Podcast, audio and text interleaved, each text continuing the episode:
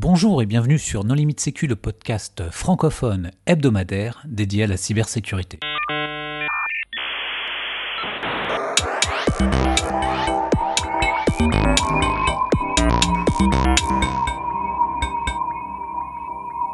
Alors aujourd'hui, nous allons parler de professionnalisation des attaquants avec Benoît Dupont.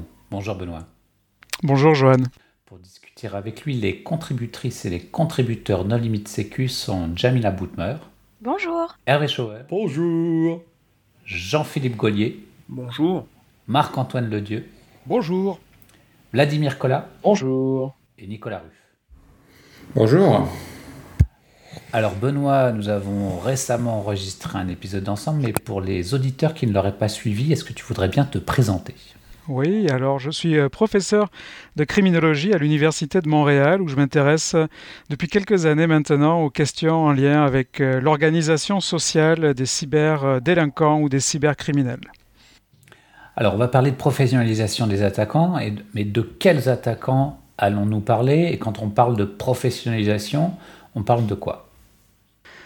Alors, les attaquants, moi, comme je suis criminologue, je m'intéresse principalement aux gens qui enfreignent les lois euh, criminelles, donc euh, euh, des, ce qu'on appelle des cyberdélinquants. Donc, on pourra parler peut-être de façon périphérique des attaquants qui travaillent pour le compte de gouvernements, qui attaquent d'autres installations, des installations, des infrastructures critiques. ou des gens qui sont un petit peu à mi-chemin entre les uns ou les autres. Et euh, quand on parle de professionnalisation, même pour moi, c'est les gens qui arrivent à gagner, euh, à générer des revenus criminels à partir d'attaques euh, cyber. donc pas les gens qui le font pour la gloire, pas les gens qui le font pour explorer, pas les gens qui le font par curiosité, quel que soit leur niveau d'expertise, mais les gens qui le font pour gagner un revenu et pour générer des profits. Alors, on parle de professionnalisation, mais on a vu l'arrivée des vers Internet, des virus, en 2003, on a Blaster. En 2004, on a euh, de mémoire Sacer avec euh, l'exploitation des bases de données euh, MSSQL. Est-ce que d'ores et déjà, on parle de professionnalisation à ce moment-là ou est-ce qu'on doit attendre un peu plus tard? Ok, ben, je pense qu'il faut distinguer professionnalisation et expertise. C'est-à-dire qu'on peut avoir des, des, technologies ou des développements de logiciels malveillants très poussés par des gens qui n'ont pas forcément l'intention de les monétiser. Et on peut avoir des gens qui sont très professionnels, c'est-à-dire qui génèrent des revenus, par exemple ce qu'on a vu avec euh, Carder Planet euh, vers euh, le début des années 2000, où on avait des gens qui étaient très peu sophistiqués techniquement, mais qui étaient capables de commencer à générer des centaines de milliers de dollars ou des millions de dollars de profit. Donc pour moi, l'expertise, c'est la maîtrise des outils technologiques, la capacité à innover, et la professionnalisation, c'est est-ce qu'on peut en générer une activité professionnelle, des revenus indépendants, mais on peut être professionnel avec peu d'expertise et on peut être très expert avec des motivations qui ne sont pas de l'ordre euh, monétaire, par exemple. Et d'après toi, euh, s'il y avait un marqueur à poser, tu le poserais quand? C'est difficile, à, c'est difficile parce que c'est un monde qui, à cette époque-là, était assez peu étudié de façon systématique avec ces paramètres maintenant qu'on, qu'on a essayé d'élaborer. Mais moi, je dirais vers le début des années 2000, on commence à passer d'un univers dans lequel la curiosité, euh, la, gloire euh, euh, comme motivation principale sont remplacées par vraiment l'appât du gain à, très très grande échelle. Moi, je partage moyennement parce que pour avoir fait beaucoup de Warez à une certaine époque, mais bon, il y a prescription, déjà à l'époque, euh, déjà c'était très bien organisé, c'était vraiment professionnel. Chacun avait ses rôles et c'était vraiment, euh, alors nous non, mais il y avait beaucoup de groupes, surtout américains. C'était à but lucratif, c'est-à-dire qu'il y avait du piratage de logiciels, de films, de, euh, de jeux vidéo qui ensuite étaient gravés sur CD ou sur CD PlayStation par exemple pour les consoles, et ensuite qui étaient revendus entre guillemets dans les cours de récréation ou dans les universités, choses comme ça. Et, et en fait, il y avait toute une chaîne comme ça qui ramenait de l'argent. Alors oui, c'était compliqué, c'était des billets, c'était du liquide, c'est très compliqué, mais ça ramenait quand même de l'argent et toute une organisation. Il y avait euh, ceux qui, euh, qui pirataient les serveurs pour pouvoir stocker les données, ceux qui faisaient les échanges, ceux qui faisaient les communications, ceux qui craquaient les jeux ou les logiciels. Enfin, c'était hyper organisé, hyper professionnel déjà à l'époque. Et c'était euh, les fin 90, quoi, dans les, enfin, ouais, dans les 98, 99, quoi, comme ça. Mais entre 1998, 99 et puis 2001 de Carter Planet, c'est 2-3 ans et les infrastructures et la logique a été probablement transposée aussi. Je pense qu'on n'est pas dans des univers si éloignés que ça en termes de la manière dont ça s'est organisé. Certainement que ce Juarez a dû inspirer probablement les concepteurs des premiers forums de, carding. Sûrement, oui, bien sûr parce que tu as eu le carding, ensuite effectivement tous les tous les sites qui euh, échangeaient, qui faisaient beaucoup de spam, euh, avec tous les le début des botnets où les gens monétisaient leurs botnets pour faire bah, du spam, des relais proxy, euh, plein de choses comme ça. Mais ça ne rapportait pas autant que les attaques d'aujourd'hui. Est-ce que finalement, on pourrait pas faire débuter cette professionnalisation sur les pratiques de freaking, à savoir le détournement, le piratage de tout ce qui était ligne téléphonique, et ensuite, on a transposé ça euh, dans le monde, comme l'expliquait Vlad, dans le monde euh, du logiciel. Là, tu veux remonter à Mitnick et les années 80 Excuse-moi d'être vieux. Est-ce que c'est pas le Bitcoin qui a fait la différence? Bah, il y a eu un cas très ancien qui est celui du virus appelé AIDS ou, Cyborg suivant les éditeurs, qui était un virus de disquette qui se propageait en 1989 et dans le message du bootloader qui bloquait le PC, c'était marqué d'envoyer un chèque de 190, 189 dollars dans une boîte postale euh, dans une banque aux Bahamas pour euh, récupérer l'accès à son PC. Donc, il y avait déjà de la monétisation à l'époque, en 1989, malveillante, du ransomware, mais effectivement, aujourd'hui, on est dans un univers mondialisé où les crypto-monnaies euh, permettent d'envoyer de l'argent de manière intraçable à l'autre bout du monde. Donc effectivement, ça a démultiplié le business. Aujourd'hui, euh, il n'y a plus besoin d'aller ouvrir un compte en banque ou ce genre de choses compliquées. Donc si je, si je résume là-dessus, euh, ce qu'on pourrait dire, c'est un, l'ouverture au grand public de l'accès à Internet, deux, l'apparition des crypto-monnaies pour tout un chacun. Mais je pense même avant l'apparition des crypto-monnaies, il y avait déjà des marchés qui se sont construits.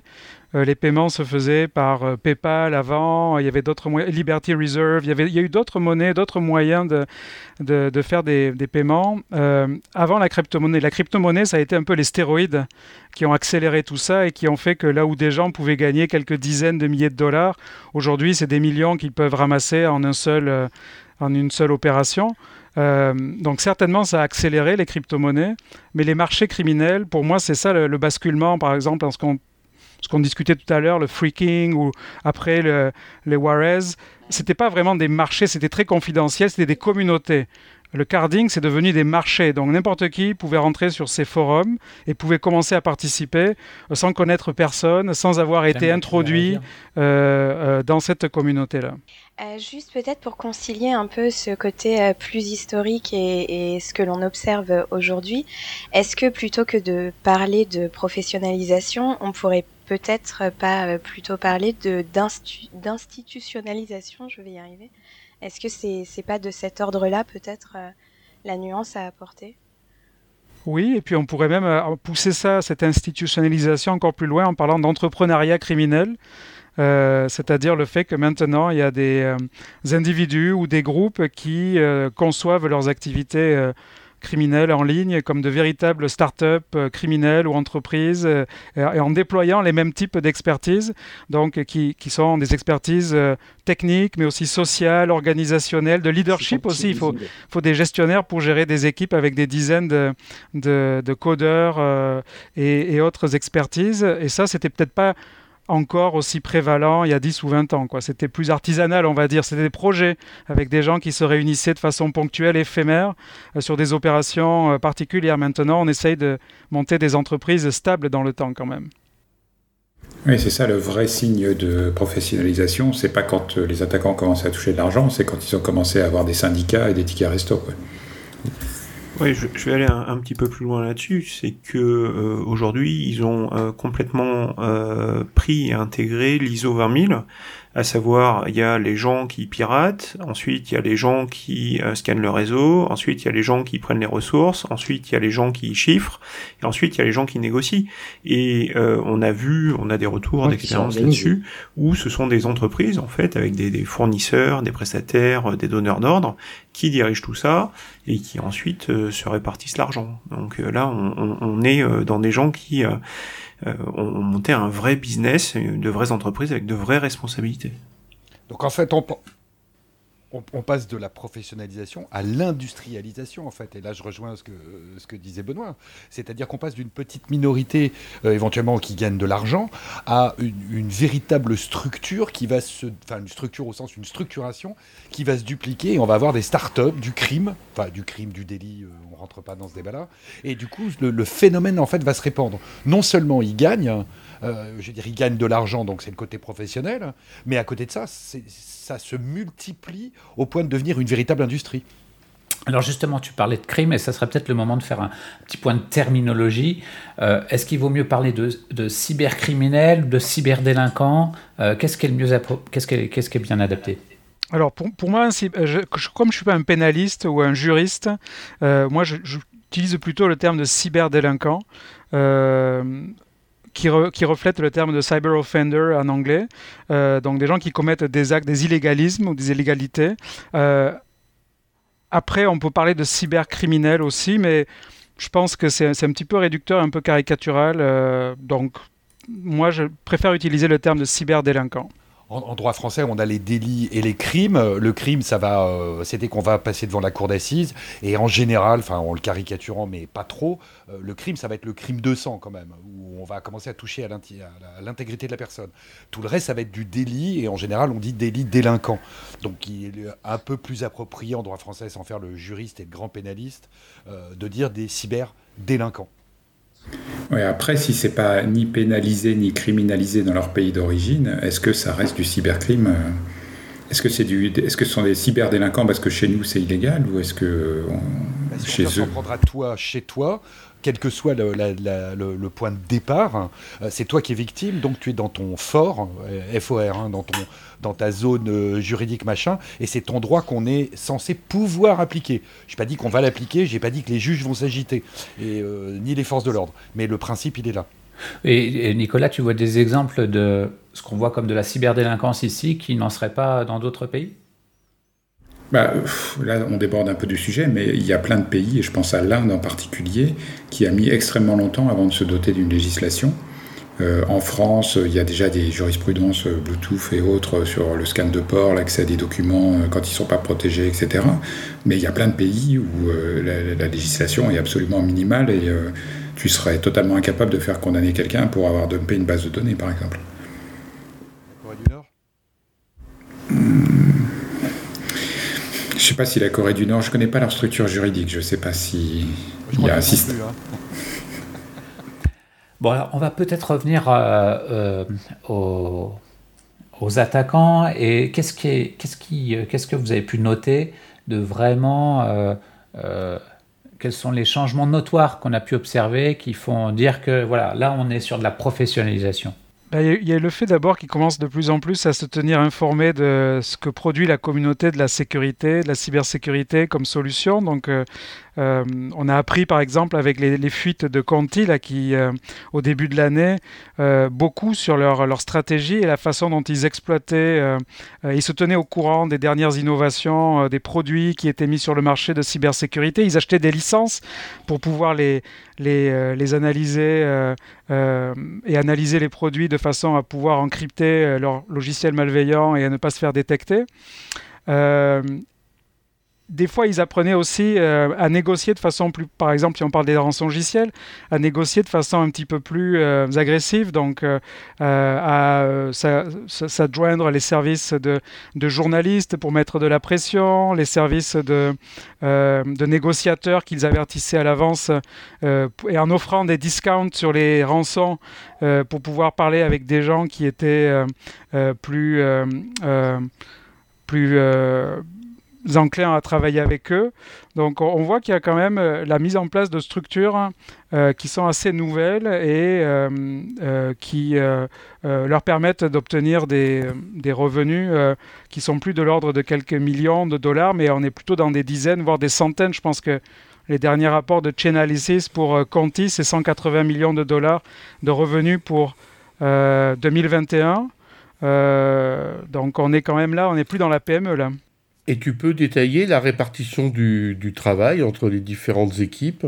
Oui, alors c'est ce qu'on a vu aussi dans, Conti, c'est assez fascinant. D'abord, ils ont un service des ressources humaines, donc ils ont des gens dont le, job c'est de recruter euh, sur les, euh, euh, sur les plateformes là, de, travailleurs autonomes ou de freelancers, des programmeurs. Donc il y a des gens qui programment qui sont spécialisés dans l'infiltration, l'accès au, au, système, des gens qui codent le malware, des gens qui encryptent le malware euh, et qui vérifient toutes les deux à trois heures est-ce que c'est détecté par les, systèmes de Microsoft et autres.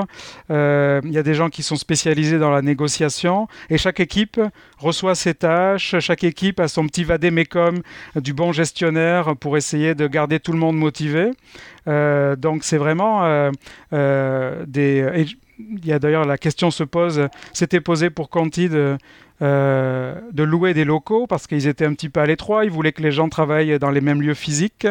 Euh, donc de garder tout le monde motivé, euh, de renégocier les commissions dans certains cas, de recruter les bons affiliés, c'est-à-dire les gens qui vont, qui vont déléguer certaines tâches. Euh, donc on voit qu'ils se posent pour eux les mêmes questions que pour toute organisation qui connaît une certaine croissance, c'est de recruter les bonnes personnes, de les conserver, de s'assurer qu'elles ne passent pas à la concurrence. Qui, avant, on parlait tout à l'heure du carding, on a parlé de, du spam, de plein de choses comme ça, qui rapportaient des études, mais pas tant que ça, comparé à ce qu'aujourd'hui peuvent euh, rapporter les rançons, bah, des rançons logicielles. Est-ce qu'il n'y a pas aussi ça qui a vraiment beaucoup joué dans le fait que ça s'est démultiplié, que ça rapporte énormément d'argent? Effectivement, la question notamment de le, moment où les, opérateurs de rançongiciel sont, ont basculé d'exiger une rançon pour euh, rendre l'accès aux données versus euh, la double extorsion qui consiste à, exiger une rançon pour ne pas divulguer les données dans un environnement réglementaire où on est très surveillé. Euh, ça aussi, ça a beaucoup changé la donne et c'est arrivé en parallèle avec les crypto-monnaies. donc ça, ça, crée une accélération.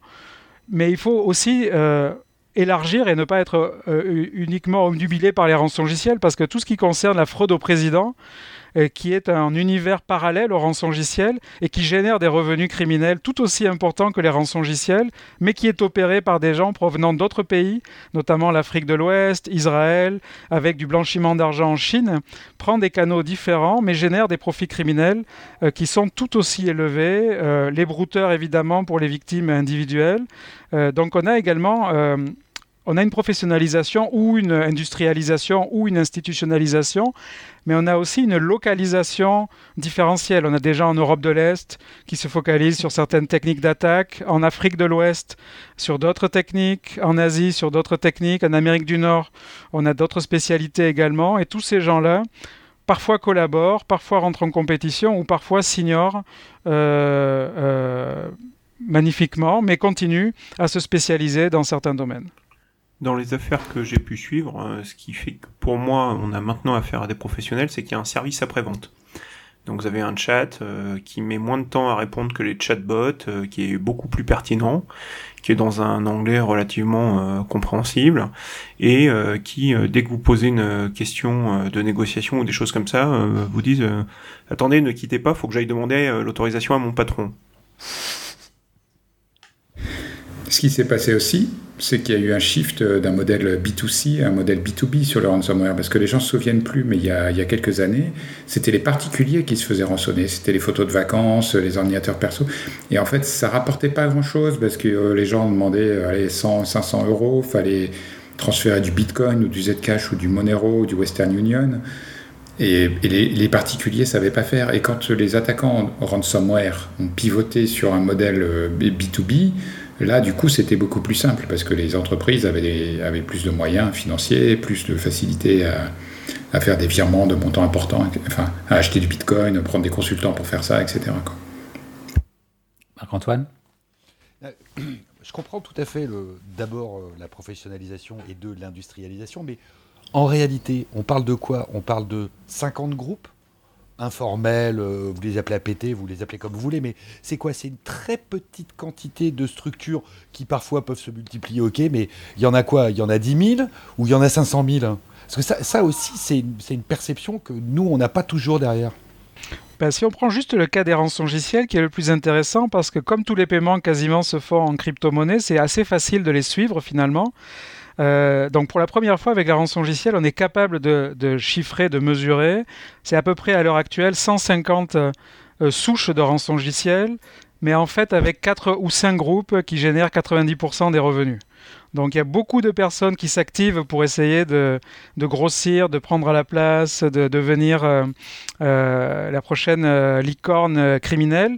Mais en fait, on en a à peu près trois ou quatre qui ont la, le dos assez solide et puis qui ont justement cette expertise managériale pour réellement arriver à, survivre, à échapper au, démantèlement, aux activités policières ou de, des entreprises de sécurité. Et donc on voit que c'est très centralisé parce que certains de ces groupes euh, euh, se connaissent, des fois collaborent, des fois partagent des outils aussi. Euh, donc c'est finalement, c'est certainement un tout petit noyau qui est capable de générer ce niveau d'expertise-là.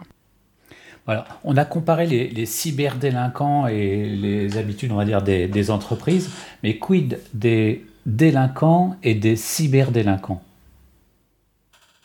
Alors, les, délinquants et les cyberdélinquants, c'est la grande question criminologique à l'heure actuelle, c'est le degré de recouvrement. Est-ce que quelqu'un, euh, d'abord, est-ce que c'est le même type de profil?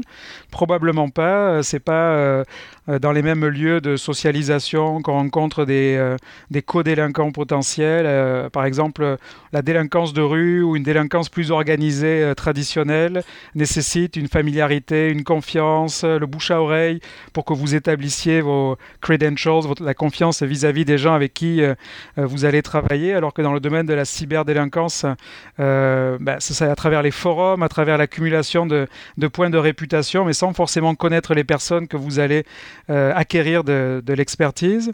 ce qui différencie aussi les délinquants des cyberdélinquants, c'est que dans le monde cyber, il n'y a pas forcément le recours à la violence qui va permettre de faire respecter certaines règles ou de faire, de faire respecter les termes d'une entente criminelle. ce qui fait en sorte qu'il y a beaucoup plus de défection, de trahison dans le monde cybercriminel que dans le monde de la délinquance euh, plus, euh, plus classique, physique, on va dire. Mais ceci dit, il y a de plus en plus également, on observe de plus en plus de recouvrement et de collaboration. Si vous faites du carding, par exemple, il vous faut des mules qui vont retirer de l'argent. Euh, et donc, il faut que vous ayez des gens sur le terrain. et en général, ben, c'est en s'alliant à des groupes criminels locaux que vous allez pouvoir recruter certains de, ou certaines familles criminelles local que vous allez recruter certains de ces individus. Euh, il y a des on observe, moi j'ai des collègues euh, euh, hollandais, néerlandais, qui commencent à voir qu'il y a des, euh, des ententes tacites qui peuvent exister entre des réseaux criminels traditionnels et des réseaux cybercriminels. Il y a de l'expertise qui peut s'acquérir aussi, il y a de la diversification. Les trafiquants de drogue, ils voient bien maintenant que c'est beaucoup moins violent et beaucoup moins risqué de se lancer dans la, fraude, dans la cyberfraude que de persister dans le trafic de drogue, dans lesquels les risques de concurrence et d'arrestation sont beaucoup plus élevé. Donc on voit aussi qu'il y a toute une réflexion chez les délinquants traditionnels pour se savoir s'il ne serait pas peut-être temps de, de migrer vers des formes de délinquance plus numériques ou cyber. On sait que dans le milieu délinquant, euh, il y a certaines euh, personnes euh, qui font partie des forces de l'ordre qui sont tentées d'être sur une ligne grise ou, de, jouer un double jeu. on a des cas avérés là-dessus. Est-ce que on a des choses comme ça qui auraient été trouvées dans la cyberdélinquance, c'est-à-dire des gens qui un jour poursuivraient des, des, pirates, on va dire, et euh, qui le lendemain euh, bah, seraient euh, eux aussi des pirates. Est-ce qu'il y a des cas avérés? Pas forcément de gens qui deviennent des pirates, mais un ou deux cas intéressants s'étaient produits aux États-Unis, où les gens qui... les policiers, je pense que c'était la DEA ou... ATF qui démantelaient des marchés de des crypto-marchés en fait, c'était emparé des crypto-monnaies, euh, des individus qu'ils avaient arrêtés. Euh, euh, et c'était quelques dizaines de millions de dollars là, sur les clés USB, quand les gens les stockaient sur leurs clés USB. Et lors des perquisitions, ils s'étaient emparés de quelques clés USB, ils les avaient gardées, puis ils avaient essayé de les revendre. Et ils s'étaient fait arrêter immédiatement. Mais c'est le seul cas, moi. Ça a été le cas pour Silk Road. Exact, exact à l'arrestation de Silk Road, euh, des, des, policiers justement avaient récupéré des, des, enfin, des crypto-monnaies et avaient essayé ensuite de les revendre et se sont fait euh, attraper. Plus, plus proche de nous, mais tu, tu connais peut-être pas cette histoire. Euh, il y a, y a des gens qui ont essayé de négocier et qui pouvaient faire partie potentiellement des deux côtés de, de, la bande. Ben dans les, bah, il y, a un cas qui est passé en justice où un consultant envoyé par une entreprise très prestigieuse sur une affaire de ransomware s'est retrouvé en fait depuis la salle de réunion à, rajouter une petite marge sur le montant de la rançon qui a été payée. Alors on va pas citer le nom de l'entreprise parce qu'elle est extrêmement connue, mais c'est un cas qui a été jugé et la presse a, repris des arrêtés du jugement. Jamila, tu voulais évoquer un point où euh, des aspects cyber passent euh, dans le, la violence s'exprime aussi dans le domaine euh, euh, physique. Alors oui, tout à fait sur cet aspect de la violence. Est-ce qu'on entend, euh, euh, juste pour revenir sur, sur votre réponse précédente, est-ce qu'on entend violence en tant que vraiment atteinte à l'intégrité physique ou violence en tant que pression? Parce que est-ce qu'on ne pourrait pas, si, si c'était le cas, considérer que tous les systèmes de notation, les systèmes de réputation du coup que l'on trouve sur, sur les forums cybercriminels, etc., participent quand même d'une forme de pression euh, entre les différents euh, euh, protagonistes de l'écosystème cybercriminel. Et du coup, la deuxième partie de la question, c'est justement sur ce, ce, phénomène, je ne sais pas si on peut dire ça comme ça, mais de breaking. Si vous pouviez nous en dire un petit peu plus sur, sur cet aspect-là. Oui, alors sur les systèmes de réputation et de notation, en fait, moi je les ai étudiés depuis quelques années et malheureusement, ils sont bien moins efficaces dans les forums cybercriminels qu'ils ne le sont sur eBay ou sur Amazon pour essayer de. Même d'ailleurs sur eBay et sur Amazon, ils sont assez faciles à manipuler. Mais finalement, euh, il n'y a rien de plus facile que de se constituer une, un nouveau profil euh, et euh, de repartir à zéro sur ces marchés clandestins quand on reçoit des mauvais score de réputation. Et même quand on en reçoit des mauvais, on se rend compte, y compris dans les forums très exclusifs, j'ai étudié Dark Code par exemple, et les gens qui avaient des euh, euh, euh, scores de réputation désastreux continuent à faire des affaires, et ça ne dissuade pas toujours des, têtes brûlées de continuer, de penser qu'ils sont plus intelligents qu'eux, et puis d'essayer de, continuer à transiger avec eux. Et alors le, phénomène de breaking, ça c'est fascinant parce que c'est justement, ça, viendrait infirmer ce qu'on pensait, c'est-à-dire on pensait que dans le monde cybercriminel, tout était dématérialisé, puis finalement, ça serait euh, très facile de trahir euh, ses co-délinquants, mais euh, Brian Krebs a publié il y a quelques jours un billet là sur son blog dans lequel il indique qu'il y aurait une tendance avec des sur, des je pense que c'est sur la plateforme Signal des forums de discussion de sim swapper donc des gens qui sont spécialisés dans euh, le, changement de carte SIM pour prendre le contrôle de comptes, notamment de crypto-monnaies, euh, et qui se s'offrirait des contrats pour aller euh, jeter des cocktails Molotov euh, à travers les fenêtres des domiciles de compétiteurs. Alors c'est à peu près 3000 dollars, je pense, le, jeter, le lancer de cocktails Molotov ou d'une brique euh, au domicile de quelqu'un avec qui on a, on a un, conflit. Et c'est intéressant parce que ça indique que justement, il y a une, les profits commencent à devenir suffisamment intéressants pour que des gens puissent offrir des contrats à euh, des sous-traitants pour aller exercer une pression, euh, des menaces, une pression physique ou, ou peut-être des destructions euh, matérielles. Et donc là, on commence à se rapprocher du, du crime traditionnel dans lequel, ben, si on rembourse pas son grossiste, peut-être qu'on va se faire cacher, casser une jambe ou peut-être qu'on va recevoir une photo de nos enfants à la sortie de l'école en disant qu'il serait temps de, de, rembourser la dette. Et donc, on, on voit qu'il commence à y avoir tout un marché aussi euh, sur cette euh, violence physique. Euh, puis, anecdotiquement, il y a quelques années, dans le domaine, dans le monde des botnets, il y avait eu une, une ou deux prises d'otages de gens là qui étaient des, opérateurs de botnets et dont les compétiteurs les avaient fait enlever pour les effrayer un petit peu. C'était en Turquie, si je, si je me rappelle bien. Donc il y avait aussi l'histoire légendaire de Spam House où le gars a retrouvé sa fille dans un bordel au Turkménistan euh, cinq ans après qu'elle soit qu'elle ait été kidnappée.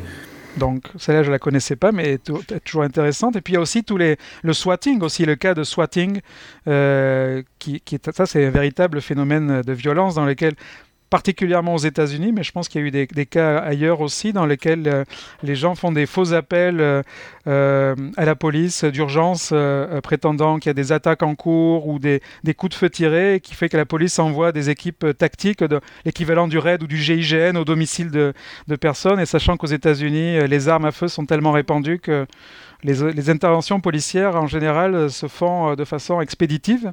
On tire d'abord, on pose les questions après. et donc là, là aussi, c'est une véritable manifestation, un usage de la violence.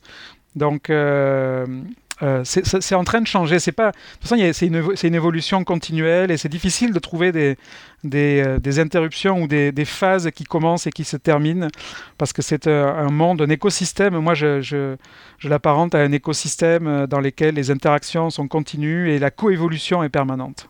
En fait, c'est marrant, ça me fait penser à un film, parce que je ne sais plus avec qui j'en ai parlé très récemment. je crois que ça s'appelait Opération Espadon.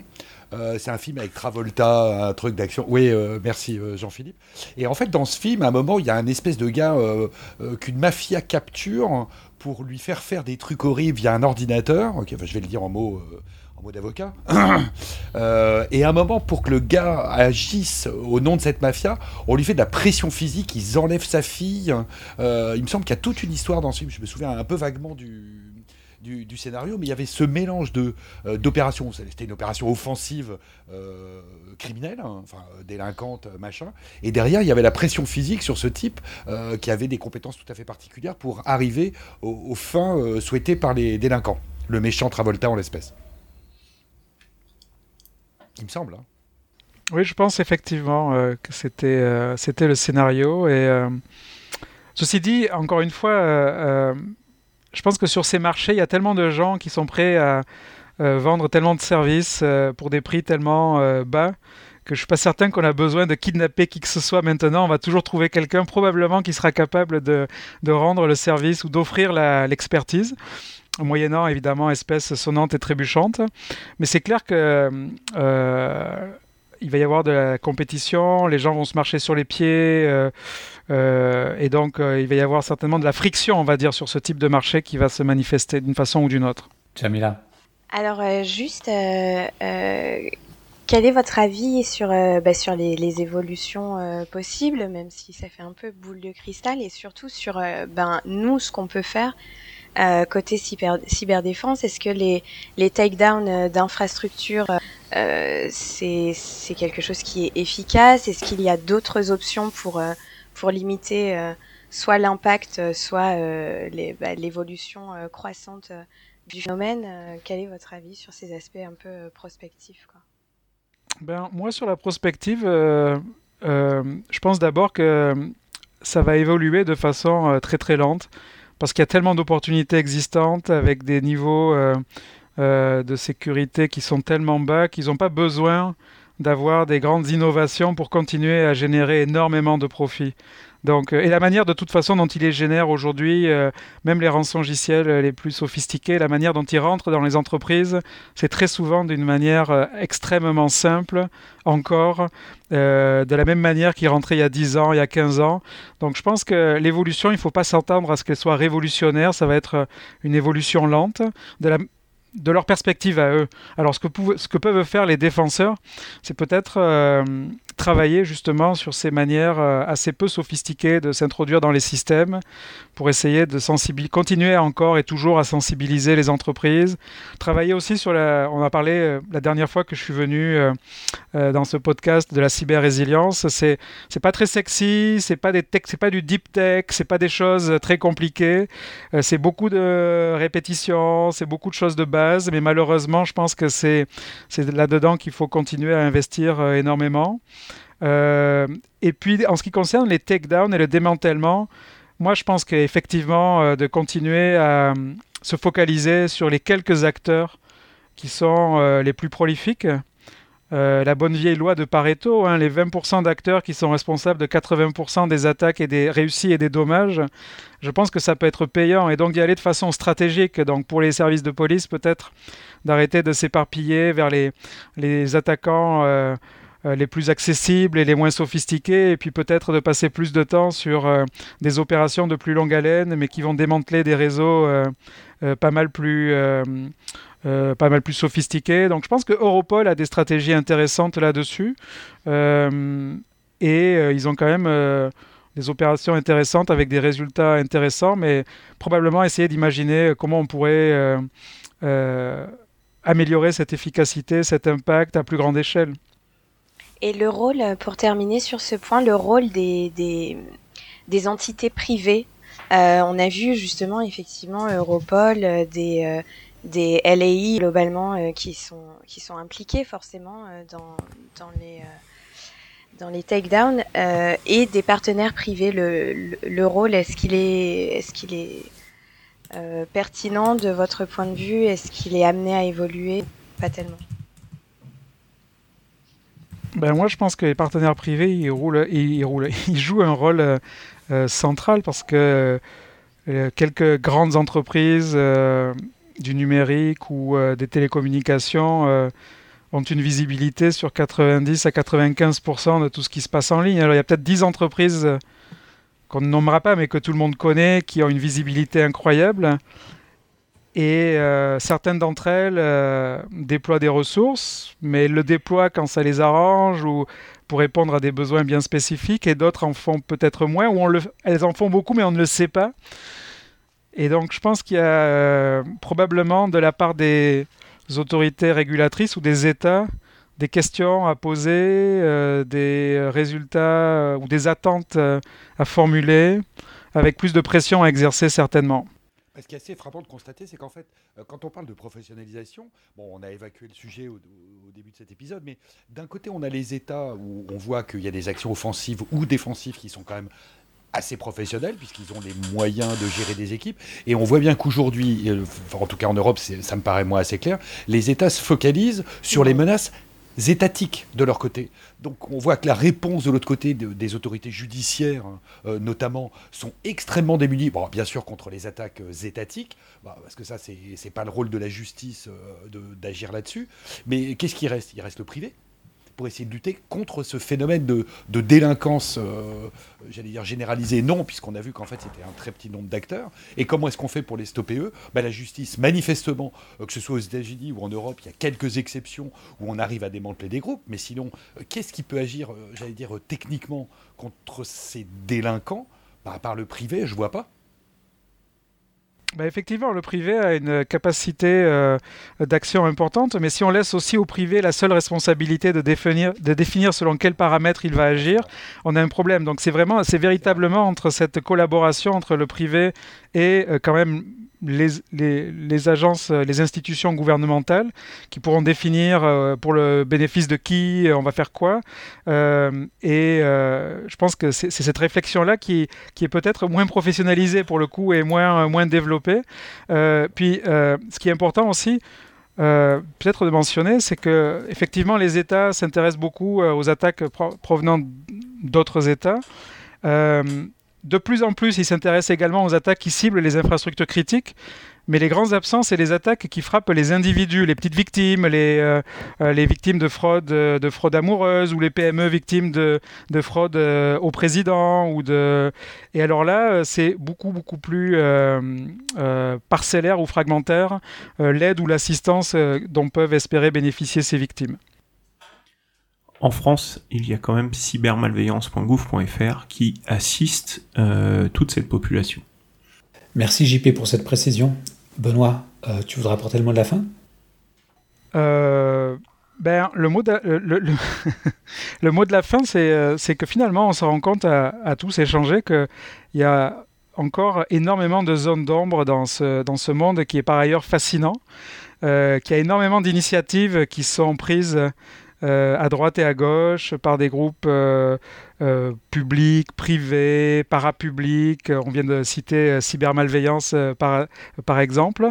Mais que finalement, on, en sait encore assez peu sur les, les, effets, les conséquences, les impacts, les, les succès, les, au contraire, des fois, les efforts considérables qui sont investis avec des résultats assez décevants. Et donc, il y a toute une, euh, une science ou une recherche ou une, euh, une mesure de, de, des préjudices, des dommages et puis de l'efficacité de ce qu'on essaye de, de, mettre en œuvre pour lutter contre, contre cette professionnalisation qu'il nous, nous reste à développer finalement.